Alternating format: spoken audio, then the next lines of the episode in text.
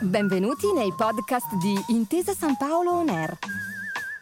Un luogo dove vengono condivise idee, voci e soprattutto storie.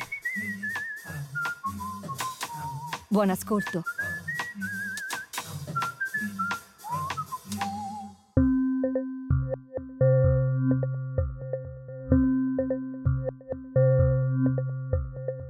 ...111.145 abitanti, 39 metri sul livello del mare, per una città fondata nel cuore dell'operoso Veneto, al centro quasi perfetto di una ragnatela di grandi città, da Venezia a Verona, da Padova a Treviso, che la rendono epicentro geografico di uno dei territori più ricchi di storia di tutto il nostro paese. Il fiume Bacchiglione e il fiume Retrone, Roberto Baggio, Carlo Cracco, il Teatro Olimpico, la chiesa di Santa Maria Nova, opera di quel gran genio del Palladio, e poi il baccalà alla Vicentina, il radicchio, il formaggio asiago, la ciliegia di Marostica e ovviamente il Vicenza Calcio. Il nostro viaggio alla scoperta delle province del calcio italiano oggi ci porta a Vicenza.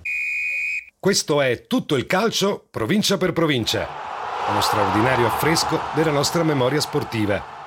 Un mosaico dove pezzo dopo pezzo andremo a ricostruire la geografia calcistica d'Italia, alla riscoperta delle nostre unicità locali.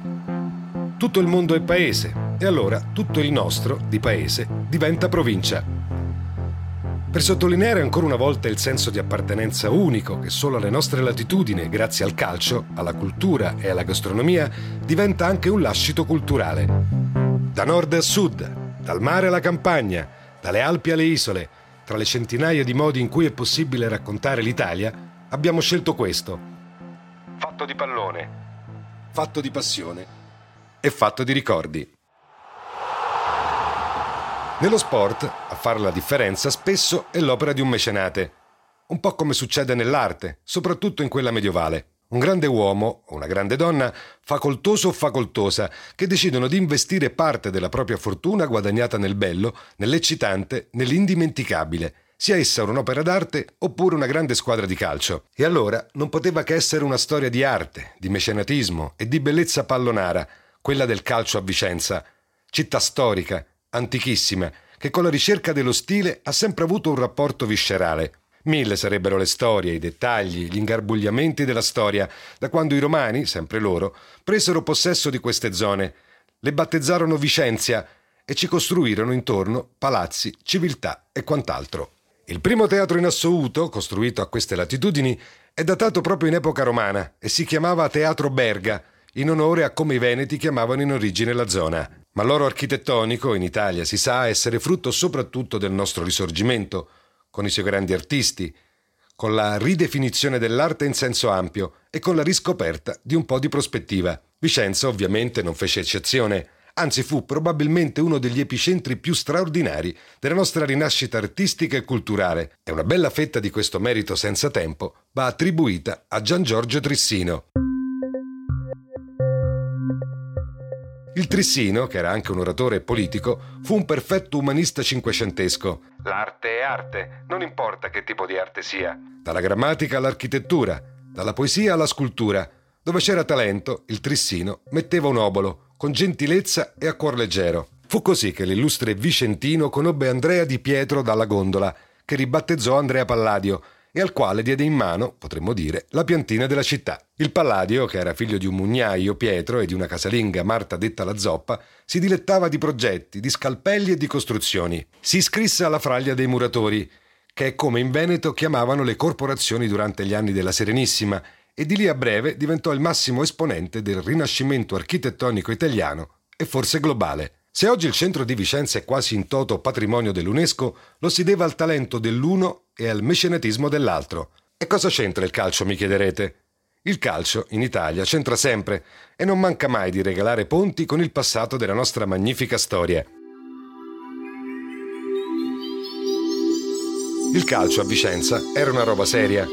Il più antico club del Veneto, fondato nel 1902 da un preside di liceo e da un professore di educazione fisica, a testimonianza di come da queste parti sia un po' tutta una questione d'accademia. All'inizio del secolo scorso, come sempre accadeva, anche a Vicenza il calcio fu una questione di eroismo e di avventura che i biancorossi onorarono come meglio non si poteva, raggiungendo persino un secondo posto nel campionato del 1911, dopo una finale persa contro l'invincibile Pro Vercelli dell'epoca. Da lì e fino al secondo dopoguerra, la storia dell'Associazione Calcio in Vicenza fu un grande sali-scendi, fatto di promozioni e di tristezze, di stagioni buone e meno buone, con il momento di massima emozione che fu raggiunto, con ogni probabilità, nel giorno di Pasqua del 1943, quando i biancorossi riuscirono nell'impresa di battere una grande Juventus a Torino per 6 gol a 2 e a guadagnarsi così una salvezza insperata. Ma di mecenati abbiamo parlato e di mecenati parliamo ancora, perché, come accadde al Palladio, anche ai biancorossi servì l'arrivo di un grande umanista per proiettarli verso nuovi vertici. Il 26 giugno del 1953 l'azienda Lane Rossi, una delle più grandi nel settore tessile, decise di investire nella squadra. Il genio dell'industria si espresse con una forza di risorgimentale memoria, perché il matrimonio non si trattò di una semplice sponsorizzazione, ma di una vera e propria acquisizione, che trasformò la squadra in una costola dell'azienda e che cambiò addirittura il simbolo sulle magliette. Così, in barba a dei regolamenti che fino agli anni Ottanta vietarono le sponsorizzazioni sulle maglie, il Vicenza divenne il Lane Rossi Vicenza e sulle divise da gioco capeggiò per anni la grossa R, simbolo dell'azienda. Quando si dice il genio imprenditoriale.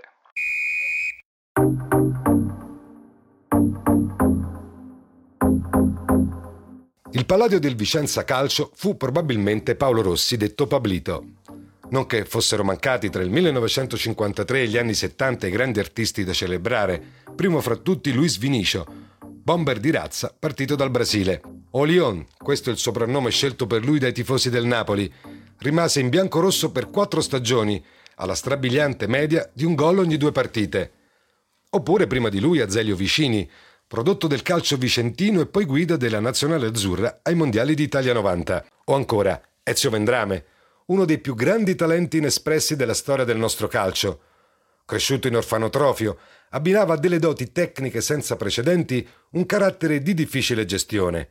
Capelli lunghi, quasi da hippie, e uno spiccato anticonformismo gli valsero l'amore dei tifosi e il soprannome di George Best italiano. George Best italiano. Ma Pablito resta unico nella storia vicentina, anche perché il suo nome e il suo talento si legano in maniera indissolubile ad uno dei campionati più esaltanti della storia del club, la stagione 1977-1978.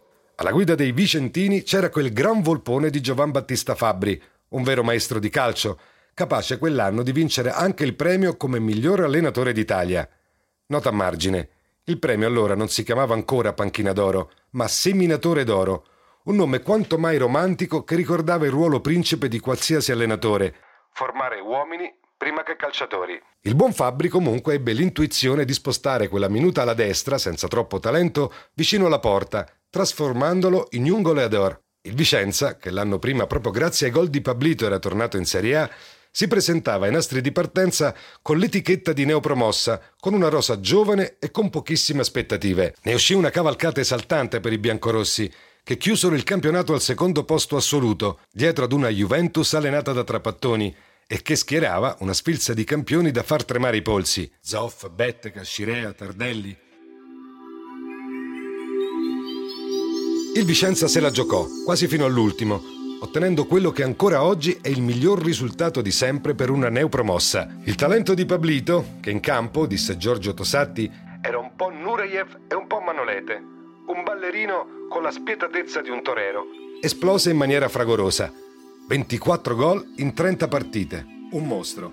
Secondo, nella classifica cannonieri, arrivò Beppe Savoldi, con 16 gol, terzi Giordano e Pulici con esattamente la metà dei gol di Paolo Rossi.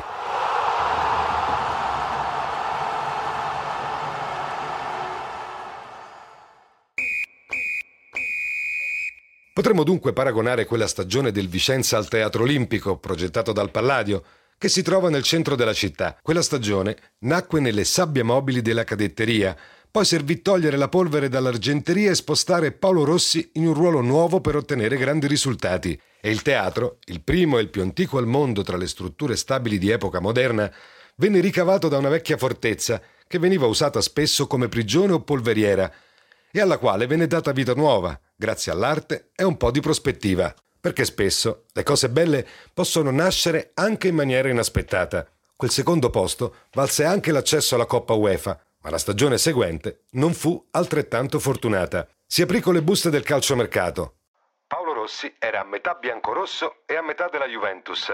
L'offerta migliore per decidere chi vincesse la comproprietà fu quella del Vicenza, che per pagare però i 2 miliardi e mezzo del cartellino finì con l'indebolire di molto la squadra, fuori al primo turno in Europa e una lenta caduta in Italia, che terminò con la clamorosa retrocessione, 12 mesi appena dopo il trionfo. Nei successivi anni di purgatorio calcistico, un altro campionissimo si fece le ossa da queste parti, nella Lanerossi, Roberto Baggio, che poi però portò il suo talento altrove per esplodere definitivamente.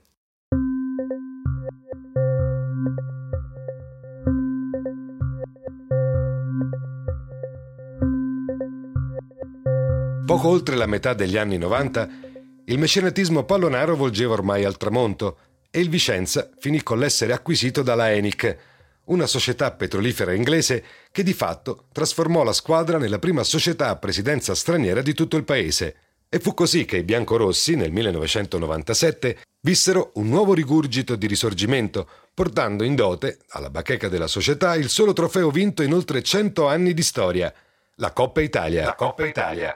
Alla guida dei Veneti c'era un altro signore che meriterebbe il premio di seminatore d'oro, quel Francesco Guidolin, grande maestro di provincia. Come accadde nel 1977-78, anche vent'anni dopo il Vicenza si affacciava alla Serie A da neopromossa e ne ricavò un incredibile ottavo posto finale, grazie alla stagione strepitosa di Giovanni Lopez, difensore e capitano, di Giampiero Maini e del cannoniere uruguaiano Marcelo Otero. La vera cavalcata però fu quella in Coppa Italia, conclusa con il successo per 3-0 in uno stadio Romeo Menti tutto esaurito nella finale di ritorno contro il Napoli, sconfitta dell'andata ribaltata e festa per il centro cittadino. L'anno seguente, con le aggiunte di Baronio, Ambrosini e di Pasquale Luiso, i biancorossi, pur non bissando l'esploit in campionato, riuscirono in una storica campagna europea che si infranse solo ad un passo dalla finalissima di Coppa UEFA. Ad eliminare il Vicenza fu un altro figlio d'Italia, Gianfranco Zola, detto Magic Box, che con il suo Chelsea ribaltò nei minuti finali una semifinale che per i biancorossi sembrava già vinta. Il calcio a Vicenza è questione di stile, arte e mecenatismo, intuizioni e pennellate vincenti. Come davanti ad un'architettura del Palladio. Così anche all'ingresso dello stadio, ovunque ci sia del bello, con il pallone o con lo scalpello. Questo è tutto il calcio provincia per provincia, il nostro viaggio sulla DeLorean per le strade calcistiche d'Italia. Nessuna autostrada e niente pedaggi, solo ed esclusivamente strade provinciali.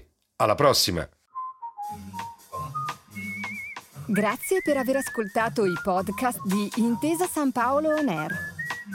Al prossimo episodio.